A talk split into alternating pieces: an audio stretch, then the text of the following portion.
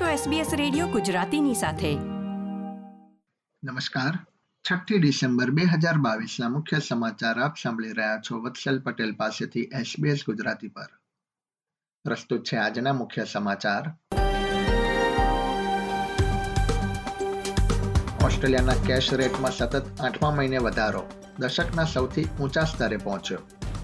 વડાપ્રધાન Anthony એલ્બાનીઝીને Covid નાઇન્ટીનનું નિદાન થતાં નેશનલ કેબિનેટ પરોક્ષ રીતે યોજાશે અને ફિફા વર્લ્ડ કપમાં ક્રોએશિયા તથા બ્રાઝિલનો ક્વાર્ટર ફાઇનલમાં પ્રવેશ. હવે સમાચાર વિગતવાર. કેન્દ્રીય રિઝર્વ બેન્કે ઓસ્ટ્રેલિયાના કેશ રેટને ફરીથી પચીસ પોઈન્ટ્સ વધારવાનો નિર્ણય લીધો છે. મતલબ કે હવે સત્તાવાર રેટ ત્રણ પોઈન્ટ દસ ટકા થયો છે, જે છેલ્લા દસ વર્ષનો સૌથી ઊંચા સ્તરે પહોંચ્યો છે. એપ્રિલ બે હજાર તેર બાદથી એક પણ વખત દર ત્રણ ટકા સુધી પહોંચ્યો નથી. રિઝર્વ બેન્કે સતત આઠમી વખત કેશ રેટમાં વધારો કર્યો છે. રિઝર્વ બેન્ક ઓફ ઓસ્ટ્રેલિયાના ગવર્નર ફિલિપ લોવે જણાવ્યું હતું કે ફુગાવાને કાબુ કરવા માટે આ નિર્ણય લેવામાં આવ્યો છે. જોકે ક્રિસમસ અગાઉ આ નિર્ણયની અસર ઘરની લોન લેનારા રહેવાસીઓ પર વધુ પડશે.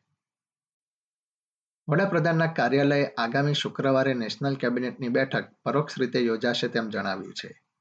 વડાપ્રધાન એન્થની એલ્બાનીઝીને સોમવારે કોવિડ નાઇન્ટીન ચેપનું નિદાન થયું હતું. ત્યારબાદ વધતી વીજ કિંમતો અંગે બુધવારે મળનારી રાજ્યો અને ટેરેટરીના નેતાઓની બેઠકને સ્થગિત કરવામાં આવી હતી.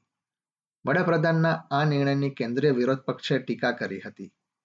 એક્ટિંગ વિરોધ પક્ષના નેતા સુશાન લીએ જણાવ્યું હતું કે વર્ષ બે હજાર વીસની શરૂઆતથી જ આ મીટિંગ પરોક્ષ રીતે યોજાય છે. તેથી આ મીટિંગને આયોજન મુજબ કેમ યોજવામાં ન આવી તે હજી અસ્પષ્ટ છે. શુક્રવારે યોજાનારી મીટિંગમાં વીજળીના વધતા ભાવ અંગે ચર્ચા કરવામાં આવશે. નવા રિસર્ચના આંકડા પ્રમાણે માઇગ્રન્ટ તથા રેફ્યુજી મહિલાઓ ઓસ્ટ્રેલિયામાં તેમની કુશળતા તથા અભ્યાસના સ્તર પ્રમાણેનો આર્થિક વિકાસ કરી શકતી નથી. યુનિવર્સિટી ઓફ કેનબેરાના અનટેપ્ડ પોટેન્શિયલ રિપોર્ટમાં જણાવ્યા પ્રમાણે મધ્યમથી ઓછી આવક ધરાવતા દેશોમાં જન્મેલી માઇગ્રન્ટ્સ તથા રેફ્યુજી મહિલાઓ ઓસ્ટ્રેલિયામાં જન્મેલી મહિલાઓ કરતાં સરેરાશ વધુ સારું શિક્ષણ મેળવે છે. સેટલમેન્ટ સર્વિસીસ ઇન્ટરનેશનલ રિસર્ચ તથા પોલિસીના વડાએ જણાવ્યું હતું કે, ઓસ્ટ્રેલિયામાં પ્રવર્તી રહેલી કુશળ કર્મચારીઓની અછતને આ સમુદાય સારી રીતે પૂરો કરી શકે છે. ઓસ્ટ્રેલિયાની વિઝા પ્રણાલીમાં ફેરફારની માંગ કરતા હિમાયતીઓએ ઇમિગ્રેશન મંત્રી એન્ડ્રુ જાઇલ્સની ઓફિસ બહાર રેલી કાઢી હતી. યંગ રેફ્યુજીસ કલેક્ટિવે જણાવ્યું હતું કે સરકારે રેફ્યુજી લોકોને ઓસ્ટ્રેલિયામાં કાયમી સુરક્ષા આપવાના વચનનો ભંગ કર્યો છે. સંસ્થાએ તમિલ રેફ્યુજી કાઉન્સિલ સાથે ભાગીદારી કરી છે.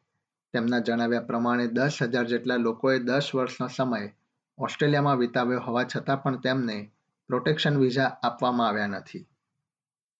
ઓસ્ટ્રેલિયાના ઉપવડાપ્રધાન તથા રક્ષામંત્રીને અમેરિકાના ડિફેન્સ સેક્રેટરીએ પેન્ટાગોન ખાતે આવકાર્યા હતા.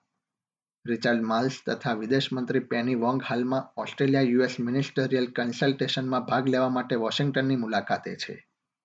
રક્ષામંત્રી માલ્સનું ડિફેન્સ સેક્રેટરી લોઇડ ઓસ્ટિને પેન્ટાગોન ખાતે સ્વાગત કર્યું હતું. જ્યાં તેમણે ઓસ્ટ્રેલિયા તથા અમેરિકા વચ્ચે મજબૂત ભાગીદારીની દિશામાં ચર્ચા કરી હતી. આંતરરાષ્ટ્રીય સમાચારો પર એક નજર કરીએ તો કોલંબિયામાં એક બસ પર ભેખડ ધસી પડવાની ઘટનામાં તેત્રીસ લોકોના મૃત્યુ થયા હોવાની માહિતી મળી રહી છે. અધિકારીઓના જણાવ્યા પ્રમાણે મૃતકોમાં ત્રણ બાળકોનો પણ સમાવેશ થાય છે. હાલમાં બચાવ કાર્ય ચાલી રહ્યું છે. દેશની રાજધાની બોગોટાથી બસો ત્રીસ કિલોમીટર દૂર આવેલા વિસ્તારમાં આ ઘટના બની હતી. જ્યાં ભારે વરસાદના કારણે ભેખડ ધસી પડી હતી અને તે બસ સાથે ટકરાઈ હતી. ઉલ્લેખનીય છે કે કોલંબિયા લા નીનાના ત્રીજા વર્ષે સૌથી ખરાબ હવામાનનો સામનો કરી રહ્યું છે. દેશના national unit for disaster and risk મેનેજમેન્ટના અંદાજ પ્રમાણે, ઓગસ્ટથી નવેમ્બર સુધીમાં લા નીના સાથે સંકળાયેલી વિવિધ ઇમરજન્સીના કારણે બસો એકોતેર લોકોએ અત્યાર સુધીમાં પોતાના જીવ ગુમાવ્યા છે.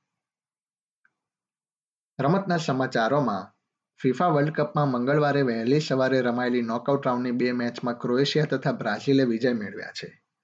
પ્રથમ મેચમાં જાપાન તથા ક્રોએશિયાનો સ્કોર એક એકથી બરાબરી પર રહ્યો હતો. ત્યારબાદ પેનલ્ટી શૂટઆઉટમાં ક્રોએશિયાએ જાપાનને ત્રણ એકથી પરાજય આપ્યો હતો. બીજી મેચમાં બ્રાઝિલે સાઉથ કોરિયાને એક તરફી મુકાબલામાં ચાર એકથી હરાવ્યું હતું.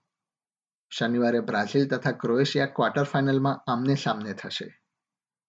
અંતિમ સોળમાં બુધવારે મોરોક્કો તથા સ્પેન અને પોર્ટુગલ તથા સ્વિટ્ઝરલેન્ડનો મુકાબલો થશે. એસબીએસ ગુજરાતી પર આ હતા મંગળવાર છઠ્ઠી ડિસેમ્બર બપોરે ચાર વાગ્યા સુધીના મુખ્ય સમાચાર. આ પ્રકારની વધુ માહિતી મેળવવા માંગો છો? અમને સાંભળી શકશો Apple podcast Google podcast Spotify કે જ્યાં પણ તમે તમારા પોડકાસ્ટ મેળવતા હોવ.